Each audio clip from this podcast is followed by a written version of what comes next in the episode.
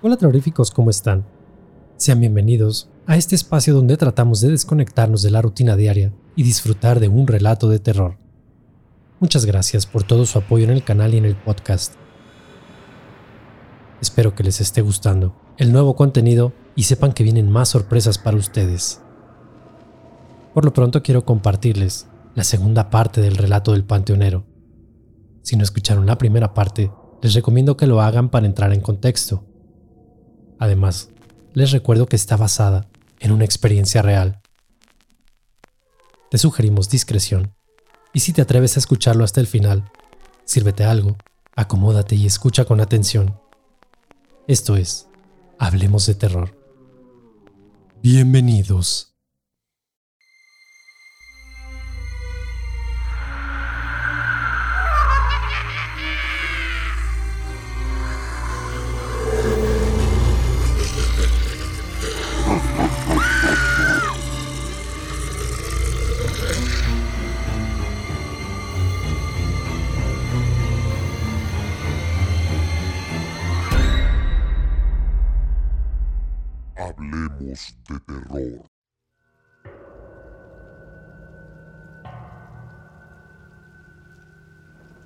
Cuando el padre me dijo que me contaría la historia de la abuelita de mi esposa, de inicio creí que no era necesario, que podría contarme el padre que no supiera yo. Pero la verdad es que sí me dijo algunas cosas de las que yo no estaba enterado, y entiendo que no me las hubieran contado antes. Hijo, ¿Qué tanto sabes del pasado de doña Leonor? Me preguntó aquel sacerdote. Pues solo lo que ella misma me dijo, que según había sido poseída por un demonio o algo así, pero pues no le creí mucho que digamos. Entonces el padre comenzó a contarme la historia, como él la vivió. Me acuerdo que un día, después de misa, me senté a tomar confesiones lo hice afuera de la iglesia, en el jardín de enfrente. Hacía mucho calor. Aquella fue la primera vez que Leonor se me acercó. Una muchacha tímida, no muy asido a la iglesia, pero pues yo la conocía del pueblo. Yo sabía cómo era su padre. Era alguien a quien todo el pueblo le tenía miedo porque siempre andaba con pistola y abusaba de la misma gente del pueblo. Como ese señor tenía bastante dinero, creo que era de una herencia o no sé, pues se dedicaba a prestar dinero pero con intereses muy altos. Pues la gente cuando ya no tenía para pagarle, él les quitaba todo lo que podía. Joyas, casas o inclusive hasta mujeres. Ya fuera la esposa del deudor o sus hijas, a ese viejo no le importaba y siempre se cobraba. En esa ocasión Leonor me platicó que pues ella y su madre ya estaban hartas y de cómo las trataba. Pero abandonarlo no era una opción. En el fondo lo quería. Entonces tomaron una decisión que probablemente fue peor. Ha venido con una mujer que vivía a las afueras del pueblo, una que decían que era bruja. Y ella pues para pronto se ofreció a ayudarlas sí les advirtió que debían hacer las cosas al pie de la letra, porque si no, algo podía salir mal y regresárseles el trabajo.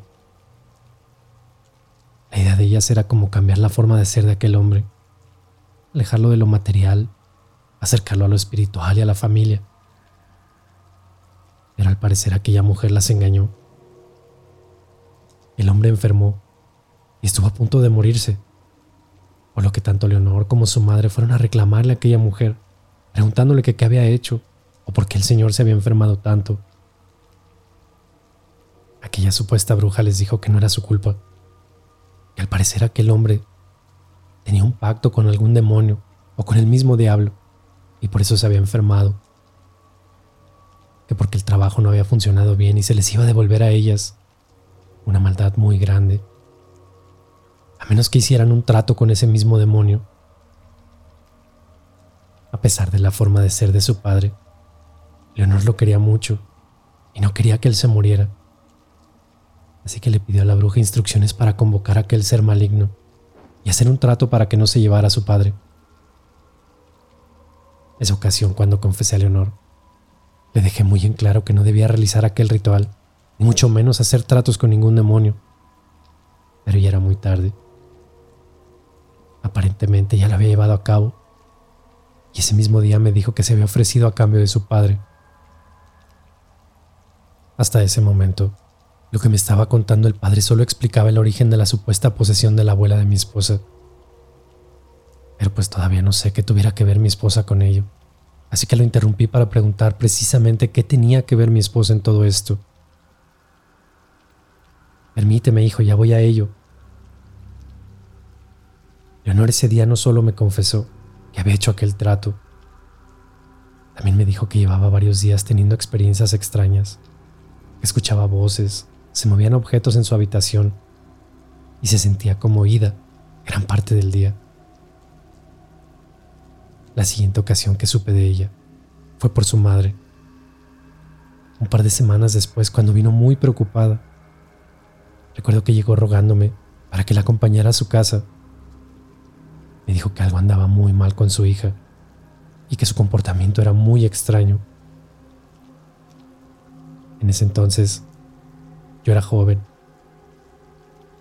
y no imaginé que aquel trato o pacto que según había realizado la pudiera afectar tanto. Cuando fui a casa, la vi y me di cuenta de inmediato que algo andaba mal. Ella estaba poseída. En cuanto me vio, se me lanzó encima tratando de arañarme la cara y me gritaba toda clase de maldiciones. Fueron unos días muy duros. Pero otro padre, uno de un pueblo aquí cercano, me ayudó en aquel entonces para realizar un exorcismo. Obviamente lo hicimos sin el permiso de la iglesia, ya como entendíamos porque la verdad es que no teníamos la preparación adecuada para ello. Pero después de varios días de intentar ayudarla, por fin logramos expulsar a aquel demonio. Pero eso sí, poco antes de que lo lográramos, recuerda algunas de las palabras que el demonio puso en boca de Leonor. Dijo que si no harás tú, sería su descendencia. ¿Tú sabes cómo murió tu suegra, hijo? ¿La madre de tu esposa? De inmediato, le contesté que no. Ella se suicidó poco después de dar a luz. Por eso tu esposa creció con su abuela. Supuestamente escuchaba voces y tenía pesadillas todos los días mientras estuvo embarazada. De hecho, es por eso que su pareja, el padre de tu esposa, un día simplemente se fue. No creo que supieras eso, ¿verdad? Cuando el padre me contó todo aquello, no sabía ni qué decir. Mi esposa nunca me contó sobre sus padres, y cuando yo le preguntaba de inmediato me cambiaba el tema y comenzaba a contarme sobre su abuelita y de cómo ellas eran inseparables. Mira, hijo, no sé dónde está tu esposa en este momento. Pero si como me cuentas, has visto cosas extrañas y encontraste la medallita de la Virgen de tu esposa en el panteón. Debes ir por ella. Esa virgencita fue lo que mantuvo a Leonor siempre protegida. Y cuando supo que Lupita podría estar en peligro, fue que se la dio a ella para que la protegiera. El sacerdote me explicó que tal vez aquel demonio había vuelto y que venía por mi esposa. Que los demonios son expertos en el arte del engaño y tal vez por eso le pidió a mi mujer que se deshiciera de la medalla de la Virgen, dejándola en la tumba de su abuela. Y la realidad es que así fue. Me devolví de rápido al panteón por la medalla que había dejado entre la tierra al pie de la tumba. Luego me fui a la casa y Ahí estaba Lupita, sentada en nuestra cama. Pero algo raro había en ella. No sé cómo explicarles, pero parecía que yo hablaba con alguien más. Ella estaba como desconcentrada. Y a veces volteaba y me miraba, pero con una sonrisa muy macabra. Obviamente no le mencioné la conversación que tuve con el sacerdote Ni tampoco le dije que yo tenía aquella medalla entre mis ropas. Solo le pregunté que a dónde había ido y por qué no me había avisado nada. Me respondió de una manera grosera e inclusive violenta, diciéndome que no tenía que darme razón de cada paso que daba y que ella era libre de hacer lo que quisiera. De inmediato supe que algo estaba mal. Nunca, pero realmente nunca en nuestros años juntos me había hablado de esa manera. Los siguientes días las cosas fueron escalando. Ella se la pasaba de mal humor, encerrada en la habitación. Además había tapado las ventanas, de manera que el cuarto siempre estaba oscuro.